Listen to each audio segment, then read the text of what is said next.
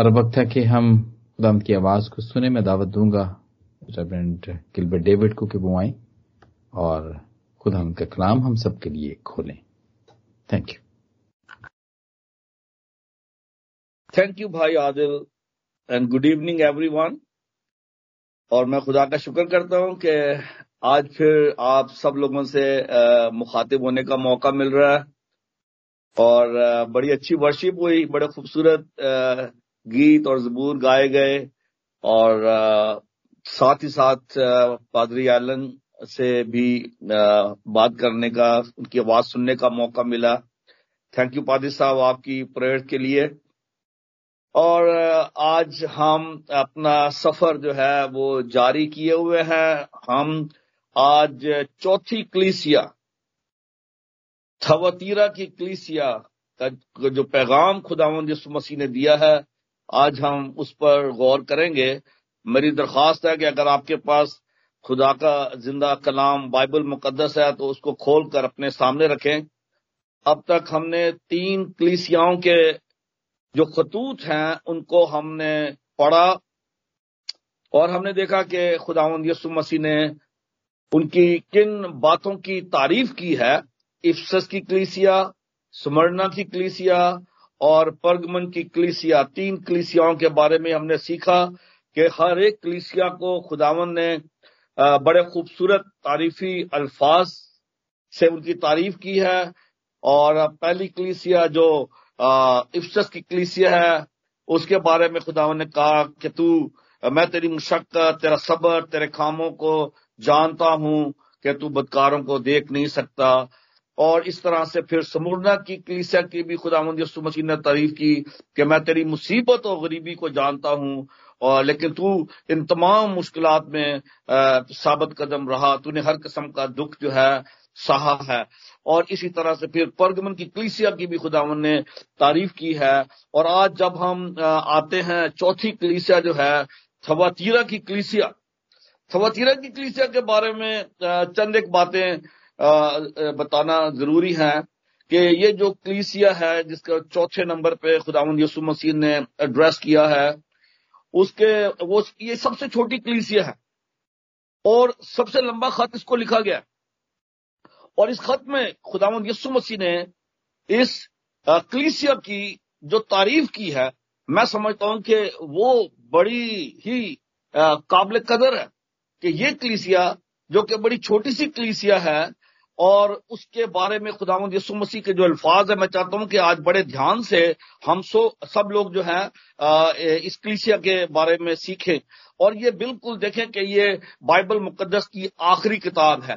और ये जो पैगाम हैं, जो मैसेजेस हैं, ये एंड टाइम के लिए हैं। और हम ये समझते हैं कि खुदा के कलाम के मुताबिक अब वो वक्त जो है, वो निशानियाँ जो है, वो ज़ाहिर हो रही हैं और वक्त करीब है और खुदावन की आमद जल्द होने वाली है। तो इसलिए हमें ये जो पैगाम उन्होंने इन कलीसियाओं को और हमारे लिए दिए हैं, इनको बड़े गौर से सुनने और समझने की ज़रूरत है और इन पर अमल करने की ज़रूरत है। और जिस तरह पहली कलीसियाओं के साथ खुदावंद यसु मसीह ने कलाम किया, मुखातिब हुए और उनको अपना एक टाइटल दिया, अपना बताया उनको और इसी तरह थवातीरा की कलीसिया को खुदावंद यसु मसीह ने जब एड्रेस किया तो अपना तारुफ दिया, वो कहता है कि खुदा का बेटा जिसकी आँखें आग के शोला की मानद और पाँव खालिस पीतल की मानद हैं, ये फरमाता है। तो जो फरमाने वाला है, खुदा का बेटा यसु अल मसीह जो दुनिया का निजात दहिंदा है, वो अपने बारे में कहता है कि ये वो है जिसकी आँखें आग के शोला की मानिद है। क्या मतलब है? आग के शोला की मानिद? ये वो आँखें हैं जो कि गहराई की बातों को, कितनी भी डीप बातें हों, उनको देख लेती है, समझ लेती है, और किसी को भी जज करना उसके लिए मुश्किल नहीं है। ये है, इन आँखों की कुदरत, आग के शोला की मानित है। और इसी तरह से वो कहता है कि उसके पाँव खालस पीतल की मानित है। और इसके बारे में हम मजीद आखिर में बात करेंगे, जब मैं इस पैगाम के एंड की तरफ़ जाऊँगा। तो ये है उसकी कुदरत, उसका इख्तियार, उसकी ताकत और फिर उसकी अदालत। करने की जो उसको दी गई है कुदरत खुदा की तरफ़ से कि वो दुनिया की अदालत करेगा वो कौमों की अदालत करेगा और ये जो खा, खालिस पीतल के जो उसके पाँव हैं ये वो पाँव हैं जो कि बदी को रौंदेंगे। और ये तमाम बातें जो हैं ये खुदा यसु मसीह के हवाले से की गई हैं। इससे पहले कि हम उस पैगाम को सुने, हमें आज जानना चाहिए कि ये हमें मुखातिब करने वाला या थवातीरा की कलीसिया को जो मुखातिब करने वाला वो कौन है? ये वो है जिसकी आगे आके शोला की मानित है और पाँव खालिस पीतल की मानित है। ये फरमाता है, मैं तेरे कामों को और मोहब्बत और ईमान और खिदमत और सब्र को जानता हूँ। और ये भी कि तेरे पिछले काम पहले कामों से ज़्यादा हैं। एक चीज़ की तारीफ़ नहीं हुई। किसी दो बातों की तारीफ़ नहीं हुई। यहाँ पे छह बातों की तारीफ़ की है खुदा यसु मसीह ने। और जो सबसे पहली बात है, वो है तेरे काम। मैं तेरे कामों को जानता हूँ। हम अक्सर ये कह देते हैं कि हमें कुछ करने की ज़रूरत ही नहीं है। खुदा ने मसीह ने सब कुछ कर दिया है और इसमें कोई झूठ नहीं है। यह बिल्कुल सच बात है। खुदा यसु मसीह ने सलीब पर निजात का काम मुकम्मल कर दिया है। हमें उसमें कुछ ऐड करने की ज़रूरत नहीं है। निजात का काम बिल्कुल मुकम्मल हो गया है। अब किन कामों की बात कर रहे हैं खुदा यसु मसीह? वो काम जो कि उन्होंने क्लीसिया को दिए हैं। और कलीसिया को जो काम दिए हैं, वो ये है कि हम उसको अपनी जिंदगियों से जलाल दें। हमारी जिंदगियों से, हमारे कामों से खुदा की तारीफ़ होनी चाहिए। ये नहीं कि खुदा यसु मसीह ने सब कुछ कर दिया है तो हम अब जो कलीसिया है, वो हाथ पे हाथ धर के बैठ जाए चर्च चले गए, चर्च से आगे एंड दैट्स इट नहीं मेरे अज़ीज़ बहनों और भाइयों, खुदावंद यसु मसीह ने उनके उन कामों की तारीफ़ की है, जो कि उन्होंने अपनी तमाम मुसीबतों, अपनी तमाम दुखों, अपने तमाम चैलेंजेस के बावजूद खुदा के उस काम को, जो उस मिशन को जो खुदा ने उनको दिया था, उसको उन्होंने पूरा किया। इस बात की तारीफ़ हो रही है उनकी कि उन्होंने खुदा की मर्ज़ी को पूरा किया बावजूद तमाम सख्तियों के और तमाम मुसीबतों के। तो पहले तो उनके वो काम है उनकी वो नेकियाँ हैं, वो अच्छे काम है जो उन्होंने किए हैं। खुदावंद यसु मसीह उनकी तारीफ़ करता है। वेल डन आए मेहनती, आए ईमानदार नौकर, उसकी तारीफ़ हो रही है खुदावंद यसु मसीह। और फिर वो दूसरी जो बात की तारीफ़ करते हैं खुदावंद यसु मसीह, वो कहते हैं कि मोहब्बत, तेरी जो मोहब्बत है, उसकी खुदावंद यसु मसीह तारीफ़ करते हैं। जैसे उन्होंने इफ्सस की कलीसा से किसी बात की शिकायत की थी कि तूने अपनी पहली सी मोहब्बत छोड़ दी। और इस कलीसिया को खुदा यसु मसीह कहते हैं कि मैं तेरी उस मोहब्बत से बड़ा खुश हूँ कि तेरी मोहब्बत में कोई कमी नहीं आई, बल्कि तेरे जो पिछले काम है, वो पहले कामों से भी ज़्यादा है। देखिए आप, खुदावंद यसु मसीह की ये जो आँखें हैं, जो के शोला की मानिद हैं वो हर एक चीज़ को देखती हैं। कोई उसको धोखा नहीं दे सकता। कोई ये नहीं कह सकता कि ठीक है ठंड रखो भाई, जैसे मर्ज़ी करते रहो। बस हम चर्च चले जाते हैं। वी आर क्रिश्चियंस ठीक है, हम यीशु मसीह पर ईमान लाए हैं, ये काफ़ी है। नहीं नहीं नहीं नहीं नहीं नहीं। खुदा यीशु मसीह ने जो काम दिए हैं, उनका उसने हमसे हिसाब लेना है। हमको जवाब देना है। जो वक्त खुदा ने हमें दिया है, जो टैलेंट्स खुदा ने हमें दिए हैं जो भी खुदा ने हमें अपॉर्चुनिटीज़ दी हैं खिदमत करने की, खुदा ने जो ब्लेसिंग हमें दी है, खानदान हमें दिए हैं, बच्चे हमें दिए हैं, क्लिसिया हमें दिए हैं, दोस्त हमें दिए हैं और हमें खुदा ने इतना ज़्यादा इक्विप किया है कि हमारे पास कोई एक्सक्यूज नहीं है कि हम उससे मोहब्बत ना करें और उसकी मर्ज़ी को पूरा ना करें या वो काम जो उसने करने के लिए दिए हैं, उनको ना करें। हमारे पास कोई एक्सक्यूज नहीं है। तो खुदा मसीह इस कलीसिया की तारीफ़ करता है कि मैं तेरे कामों को भी जानता हूँ, बड़ा अच्छा काम तू कर रहा है, मैं तेरी मोहब्बत को, तेरी मोहब्बत में कोई कमी नहीं आई है, बल्कि मोहब्बत और ज़्यादा बढ़ रही है। और तीसरी बात कहते हैं, तेरा ईमान ईमान वो कि तीसरे नंबर पर आ रहा है, लेकिन ईमान के बगैर खुदा को पसंद आना नामुमकिन है। हमारा ईमान है जो कि हमें उसमें बढ़ने में मदद देता है। हमें बहुत सारे मुश्किल हमारे सामने आती हैं, रुकावटें हमारे सामने आती हैं। बहुत दफ़ा खुदा हमारे दिल पे कोई बोझ डालता है या बोझ देता है कि भाई ये काम करना है, लेकिन बहुत सारी चीज़ें होती है जो उसमें रुकावट बन जाती है। लेकिन हमारा ईमान है। अगर हमारा ईमान है कि खुदावन ने हमसे ये बात की है, खुदावन ने हमें ये ज़िम्मेदारी दी है तो हमें उसको पूरा करने की ज़रूरत है। हमें ईमान में मज़बूत होना है। चाहे कैसे भी चैलेंजेस आए, मैं अभी उसकी तरफ़ आऊँगा। लेकिन तीसरी बात जो है, वो उसके ईमान की तारीफ़ हो उसके कामों की तारीफ़ करते हैं, उसके मोहब्बत की तारीफ़ करते हैं कि तू मोहब्बत भी करने में पीछे नहीं है। और फिर वो कहते हैं कि मैं तेरी खिदमत भी जानता हूँ। खिदमतें तरह तरह की हैं। खुदा ने हमें खिदमतें दी हैं। कौन लोग हैं जो दयानतदारी से खिदमत कर रहे हैं? कौन लोग हैं जो दयानतदारी से खिदमत नहीं कर रहे हैं? उसकी शोला आग की शोला की मानी जो आँखें हैं वो सब कुछ देख रही हैं कि क्या हम अपनी खिदमत ईमानदारी से ध्यानतदारी से कर रहे हैं या नहीं कर रहे हैं। तो हमें जो खिदमत दी गई है, उसको हमें बड़े संजीदगी से करने की ज़रूरत है, क्योंकि जिसने ये खिदमत दी है, वो इसका हिसाब लेगा और वो हमें हर वक्त देखता है। उसकी आँखों से कोई चीज़ भी ओझल नहीं है। सो इस क्लिसिया की खिदमत की तारीफ़ की जा रही है, ईमान की तारीफ़ की जा रही है, मोहब्बत की तारीफ़ की जा रही है।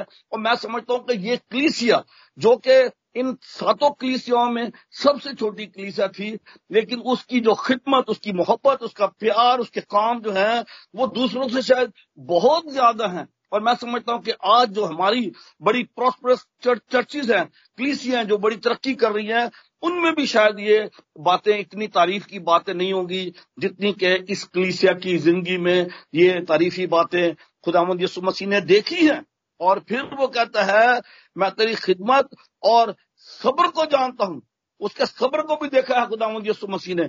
सब्र के बारे में हम पढ़ते हैं कि इससे पहले भी उनके समुद्र की क्लीसिया के जब दुखों की बात होती है तो उसके भी सब्र की तारीफ़ की है। तो खुदा यसु मसीह हर एक क्लीसिया की हर एक क्वालिटी को जानता है और उसको कमेंट करता है। इस, इस, इसकी कमेंडेशन जो इसके बारे में इसकी लंबी तफसील है। मोहब्बत प्यार ईमान खिदमत सब्र सब कुछ जानता हूँ और सबसे बढ़कर आखिरी बात, छठी बात जो है, वो ये है कि मैं, के तेरे पिछले काम, पहले कामों से ज़्यादा हैं। अक्सर ये होता है कि हम बड़े जोश से खिदमत शुरू करते हैं। जब हम खुदावंद मसीह को कबूल करते हैं, जब हमें रूल कुदस का बपतिस्मा मिल जाता है, हम बड़े जोश में काम को शुरू करते हैं। लेकिन चंद सालों में जो हमारी हमारा वो जोश जो है, वो कम हो जाता है।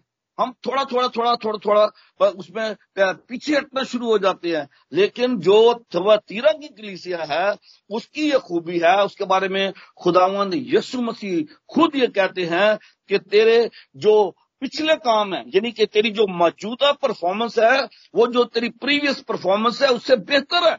जो पहले काम थे, अब जो तू काम कर रहे तू पहले से कहीं अच्छा काम जो है, तुम कर रहे हो। ये सारी बड़ी तारीफी बातें हैं और इससे इस पे कोई कोई भी क्लिसिया जो है, वो फखर महसूस करेगी कि हमारी हमारी क्लिसिया में ये तमाम बातें पाई जाती हैं। मोहब्बत है, ईमान है, खिदमत है, सबर है और अच्छे कामों की तारीफ़ हो रही है। अब जो बात खुदामद यसु मसीह ने हर एक क्लिसिया से की है, तारीफ़ के बाद पहले कॉमेंडेशन है और फिर उसके बाद कंडमनेशन भी है। तो इसमें जिस चीज़ को कंडेम किया है खुदावंद यसु मसीह ने चवतीरा की कलिसिया में, वो है वर्ष ट्वेंटी बीसवीं आयत में लिखा है, पर मुझे तुझसे ये शिकायत है कि तूने उस औरत एजबल को रहने दिया जो अपने आप को नबिया कहती है और मेरे बंदों को हराम कारी करने और बुतों की कुर्बानियाँ खाने की तालीम देकर गुमराह करती है। ये खुदा मुझे मसीह का गिला है। ये शिकवा है। वो कहता, तेरे काम बड़े अच्छे हैं। बड़े तुम लोग मेहनती हो। बड़ा तुम प्यार करते हो। एक दूसरे से प्यार करते हो। खिदमत करते हो। गरीबों का ख्याल रखते हो। बड़ी चैरिटी करते हो। बड़े बड़े अच्छे काम तुम लोग करते हो। लेकिन एक चीज़ की शिकायत है। वो शिकायत ये है कि तुमने उस औरत एजबल थोड़ा सा मैं चाहता हूँ कि आपको एजबल का जो है वो बैकग्राउंड जो है, उसका पस मंजर जो है वो बताना ज़रूरी है कि ये एजबल कौन है, कहाँ से आई है, और इसको क्यों खुदा यसु मसीह ने कंडेम किया है, और इसके लिए मैं आपको दो चार रेफरेंसेस जो है वो देना चाहता हूँ। ज़रूरी नहीं है कि आप उनको सबको अभी खोलें या पढ़ें लेकिन मैं ये चाहता हूँ कि मैं आपके सामने इनको रखूँगा। और अगर ये book of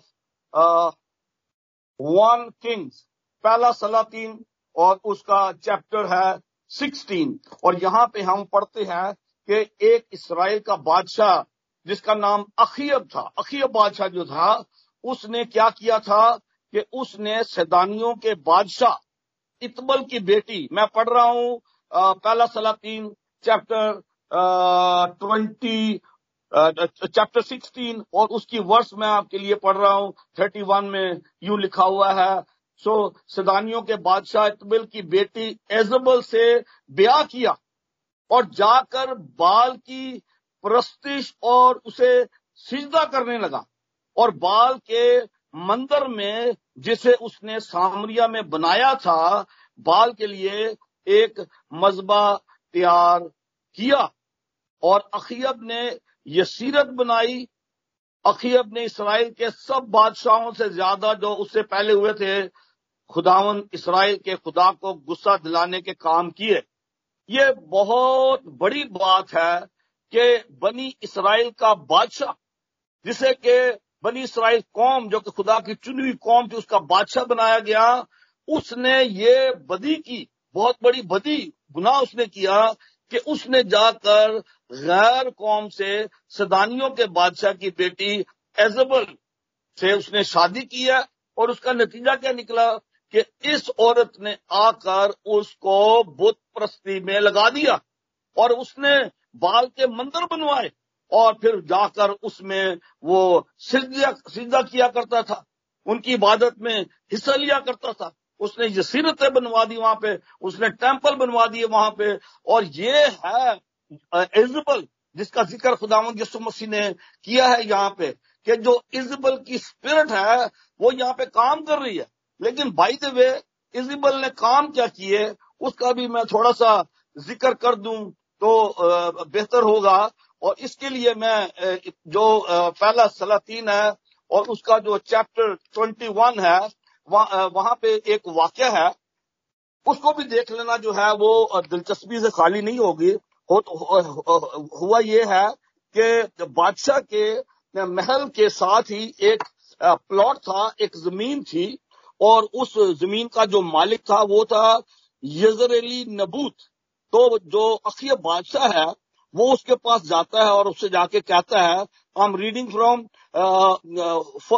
one king chapter twenty one यहाँ पे लिखा है सो अखियत ने नबूत नबूत से कहा कि अपना पाकिस्तान मुझको दे दे, ताकि मैं उसे तरकारी का बाग बनाऊँ, क्योंकि वो मेरे घर से लगा हुआ है, और मैं उसके बदले तुझको उससे बेहतर पाकिस्तान दूँगा। या अगर तुझे मुनासिब मालूम हो तो मैं तुझको उसकी कीमत दे दूँगा।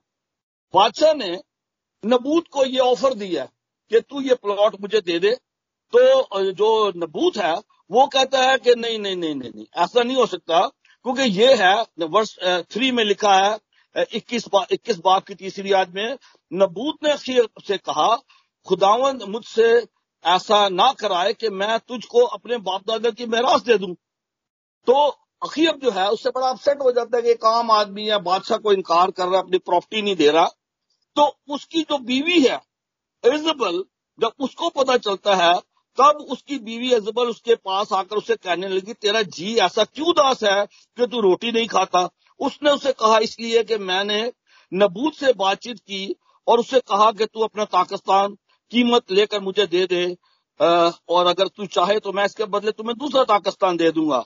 लेकिन उसने जवाब में जवाब दिया कि मैं तुझको अपना पाकिस्तान नहीं दूँगा। तो उसकी बीवी ने प्लान किया। देखें, उसका शैतानी दिमाग देखें। उसने प्लान ये किया कि उसने, पहले तो उसको उसने जलील किया बादशाह को। कहती है, उसकी बीवी अजबल ने उसे कहा, इसराइल की बादशाही पर यही तेरी हुकूमत है। यही तेरा इख्तियार है। उठ, रोटी खा और अपना दिल बला। नबूत का पाकिस्तान मैं तुझको दूँगी। और उसके लिए उसने क्या किया, मैं पूरी तफसील नहीं पढ़ूँगा, लेकिन मैं आपको बताना चाहता हूँ उसने किया ये कि उसने चंद लोगों को बुलाया, उनको वर्गलाया, उनको कहा कि तुम जाकर एक दिन का एक रोज़े की मुनादी कराओ। रोज़े की मुनादी कराओ और जब रोज़े की मुनादी के लिए बैठ जाओ तो फिर उसमें नबूत को बुलाओ। नबूत जब आता है, बैठता है तो उसके सामने फिर कहा कि दो लोग बैठो और फिर उसके ऊपर झूठा इल्ज़ाम लगाओ कि इसने, मैं पढ़ता हूँ वर्ष थर्टीन में लिखा है और वो दोनों आदमी जो शरीर थे आकर उसके आगे बैठ गए और उन शरीरों ने लोगों के सामने उसकी यानी नबूत के खिलाफ ये गवाही दी कि नबूत ने खुदा पर और बादशाह पर लानत की है। तब वो उसे शहर से बाहर ले गए, उसको संसार किया कि वो मर गया और फिर उन्होंने इजबल को कहला भेजा कि नबूत संसार कर दिया गया और मर गया। और जब ये मर जाता है तो फिर इजबल बादशाह के पास आके कहती है कि जा, अब तू जाकर उस पर कब्जा कर ले। और जब बादशाह कब्जा करने के लिए जाता है तो खुदा का कलाम एलिया पर नाजिल होता है कि तू जा और जाके बादशाह को बता कि तूने कितना बड़ा गुनाह किया है और उसकी तुझे सजा मिलेगी। और सजा के लिए उसने कहा कि एजिबल के लिए। और खुदावन ने एजिबल के हक में ये फरमाया है कि यजरेल की फसील के पास कुत्ते एजेबल को खाएँगे। अब ये खुदा ने उसके लिए सजा मुकर की और ये फिर सजा जो है वो दूसरा सलातीन के नौवे बाद में ये सजा जो है वो पूरी भी हो जाती है कि जब अखिया बादशाह मर जाता है तो दूसरा बादशाह आ जाता है तो एक मरतबा ये जो एजबल है ये चैप्टर दूसरा सलातीन उसके नवे बाब में इसका ज़िक्र में मिलता है कि जब वो ऊपर खड़ी होती है छत पे तो उसको, उसके अपने नौकरों को बादशाह कहता है तीन ख्वाजा सराम से उसकी देखा उसने उससे कहा कि इसको नीचे गिरा दो। उन्होंने उसको नीचे गिरा दिया और उसके खून की छींटे दीवार पर और घोरों पर पड़ी। तो ये है स्टोरी एजबल की। एजबल एक शैतानी औरत थी। उसने हर तरह की बदकारी अपने बादशाह से करवाई और क्योंकि बादशाह का इन्फ्लुएंस था अपनी कौम पर क्योंकि बादशाह बुत प्रस्ती करता था तो उसके साथ साथ उसके जो लोग थे, वो भी बुत प्रस्ती में पड़ गए। ये था इजबल का गुनाह। और आज मैं बड़े अफसोस के साथ एक बात शेयर करना चाह रहा हूँ। पता नहीं मुझे करनी चाहिए, नहीं करनी चाहिए। मैंने आज फेसबुक पे एक पोस्ट देखी है जिसपे के कराची के जो नया बिशप बना है, वो और उसके साथ एक और पास्टर गजाला है, वो आज गए हुए हैं। आज मेरा ख्याल है कि दिवाली की या होली की कोई रस्म थी कल, वहाँ पे वो गए हुए हैं मंदिर में और वहाँ पे जाके उनके साथ वो होली मना रहे हैं। अब मेरे दिन बहनों और भाइयों, ये जो गुनाह है ये इस आखिरी जमाना में सबसे ज़्यादा कंडेमेबल क्योंकि आज जो इंटरफेथ और जो मल्टीफेथ और जो ये तमाम चीज़ें हैं, इन्होंने क्रिश्चियन फेथ का सत्यानाश कर दिया है। हर कोई जो है इसका मज़ाक उड़ा रहा है, क्योंकि हमारे बिशप हमारे जो लीडर्स हैं वो जा जाकर इन, इन रसूमात में हिस्सा लेते हैं और जब एक बिशप लेवल का बंदा जाकर होली या दिवाली की तकरीबात में हिस्सा लेगा और वहाँ पे क्या होता है? जब भी आप जाएँगे वहाँ पे आपको प्रसाद ज़रूर दिया जाएगा। जो कुछ भी खाना वहाँ पे दिया जाता है वो बुतों को नज़र चढ़ाया जाता है और जो गेस्ट होते हैं उनको भी दिया जाता है और वो बड़ी इज़्ज़त एहतराम से उसको खाते हैं। और ये हम लोगों को एक गलत नमूना देते हैं। और हमें इन चीज़ों को अवॉइड करने की ज़रूरत है। अगर हमें बुलाया जाता है, अगर लोग हमारे चर्चेज में आते हैं, या आकर वो यसु मसीह के बारे में सीखते हैं तो ये हमारे ईमान का हिस्सा है, उनको सिखाना चाहिए। लेकिन इसका ये मतलब नहीं है कि हम जाकर उनके साथ उनकी जो बुद्ध प्रस्ती है, उसका हिस्सा बने, उनकी इबादत का हिस्सा बने। नो इसकी इजाज़त नहीं है। हमें इस चीज़ को अवॉइड करने की ज़रूरत है कंडेम करने की ज़रूरत है। और आज यही जो एजिबल की स्पिरिट है. This is the spirit of Jezebel जो आज यहाँ पे काम कर रही है. और ये जो मलका थी, अखिय बादशाह की जो वाइफ है, जो इसराइल की मलका बन गई, उसने अपने आप को नबिया कहना शुरू कर दिया. वो नबिया बन गई थी. वो जो एलिया नबी जो है one of the greatest prophets in the Bible वो उसका मुकाबला करती थी.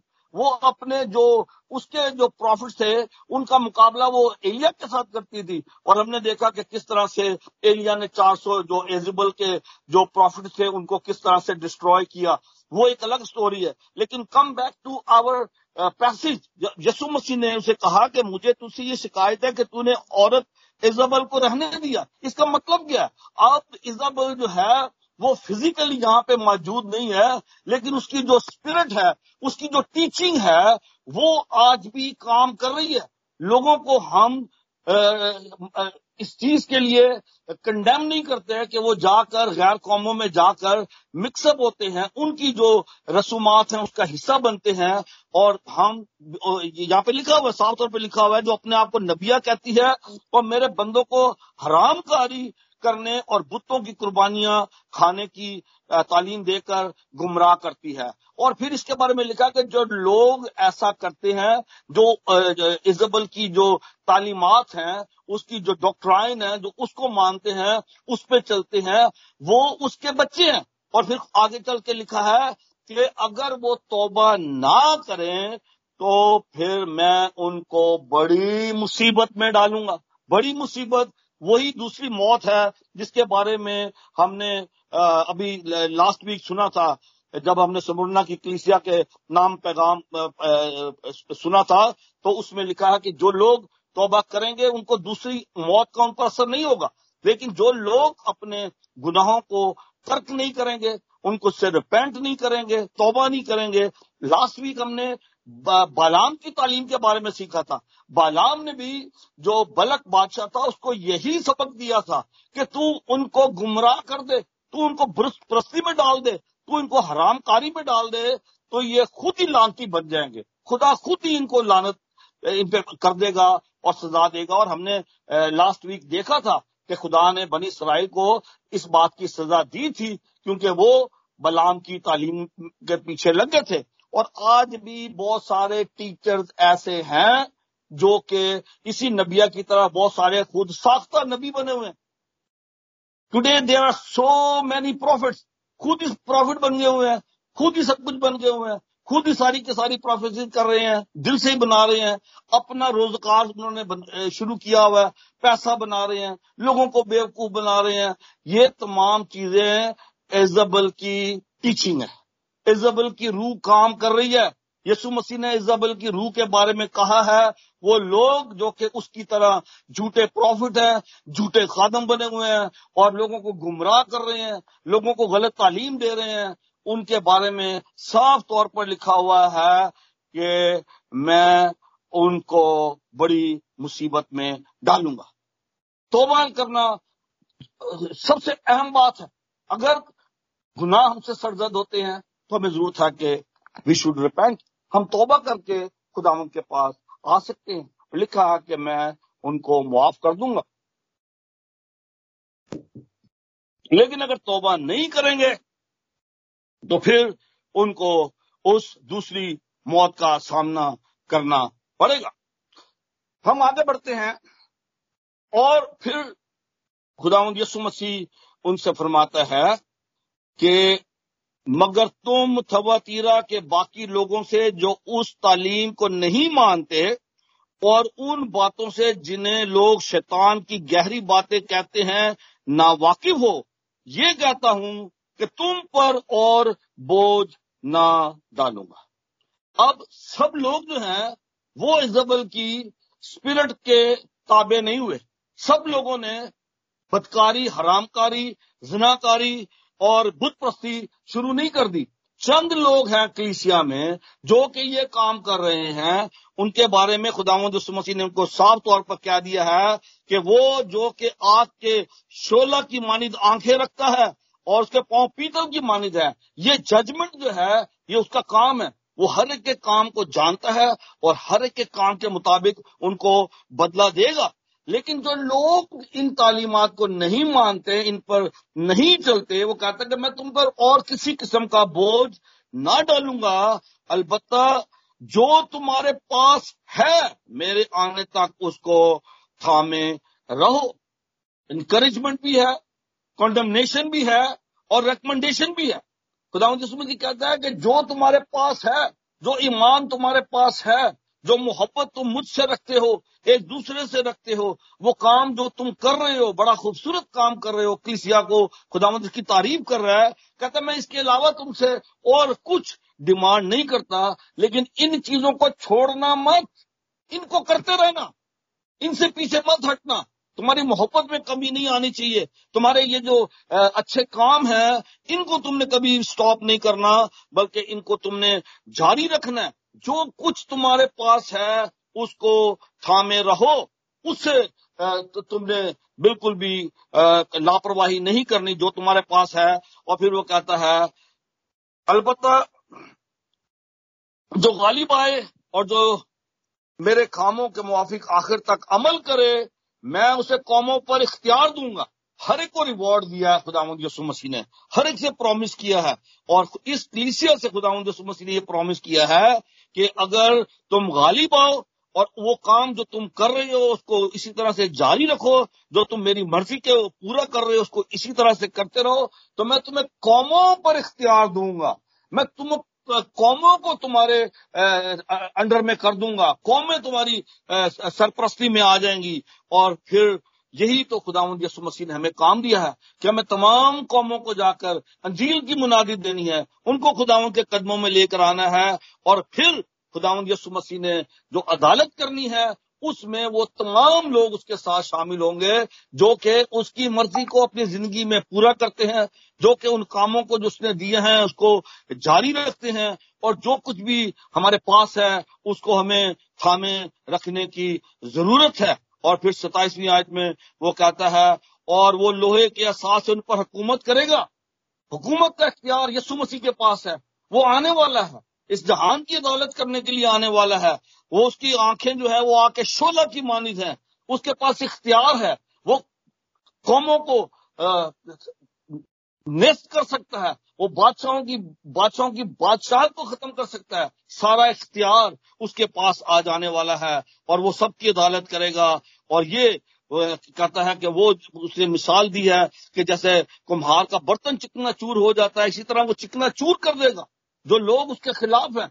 इसी, यही एक बात है जो कि आज हमें याद रखने की ज़रूरत है कि वक्त नज़दीक है। यसु मसीह आने वाला है और लिखा है, चुनाचे मैंने भी ऐसा इख्तियार अपने बाप से पाया है और मैं आपसे सुबह का सितारा दूँगा। सुबह का सितारा जो है, वो होप है जो खुदा यसु मसीह में हम रखते हैं। सुबह सुबह आप देखते हैं कि जब सूरज नहीं निकला होता, सूरज निकलने से पहले अर्ली इन द मॉर्निंग एक डार्कनेस होती है। और उसमें जो लोग ट्रैवल कर रहे होते हैं, खासतौर पर जो सेलर्स होते हैं समुन्द्र में, उनकी निगाहें उस सुबह के सितारे पे होती हैं, अपनी डायरेक्शन के लिए। यसु मसीह जो है, वो हमारा गाइड है, वो हमें डायरेक्शन देता है, वो हमारी होप है, हमारी आँखें उस पर लगी रहनी चाहिए। और आखिर में वो कहता है, जिसके कान हो वो सुने कि रूह क्लीसियाओं से क्या फरमाता है। हमें रूह की आवाज़ को सुनने की ज़रूरत है। खुदा यसु मसीह का रूह हर वक्त हमसे हम कलाम होता है। हर रोज हमसे हम कलाम होता है। हर रोज हम खुदा के कलाम को सुनते हैं। लेकिन हमें ज़रूरत है कि हम हर चीज़ को अच्छी तरह से जज करें, देखें, रूहों का इम्तियाज़ करें कौन सी रूह खुदावन की तरफ़ से है? कौन सी आवाज़ खुदा की तरफ़ से है और कौन सी खुदा की तरफ़ से नहीं है? क्योंकि इजबल की रूह भी काम कर रही है। बहुत सारे लोग जो है आज ऐसे खादम, ऐसे नबी बने हुए हैं जो कि इजबल की मर्ज़ी को पूरा कर रहे हैं। खुदा के लोगों को बुत प्रस्ती में डाल रहे हैं, ऐसे कामों की तरफ़ लगा रहे हैं जिससे कि उनको वो अपना फ़ायदा देख रहे हैं और लोगों को वो उस जहन्नम की आग में भेज रहे हैं, जिससे बचाने के लिए यीशु मसीह आया है। ये मेरी और आपकी ज़िम्मेदारी है। जो भी खुदा ने काम हमें दिए हैं करने के, काश के जब खुदावंद आए तो हमें भी यही कहे कि मैं तेरे काम को जानता हूँ। मैं तेरी मोहब्बत, तेरा ईमान, तेरा खिदमत, तेरा सबर और तेरे जो पिछले काम है, वो पहले कामों से भी बेहतर है। खुदावंद, मुझे और आपको इस कलाम पर अमल करने का भारी फजल अता करे। आमीन। Ameen, Amin. Thank you very much, Padisha, for the blessed message.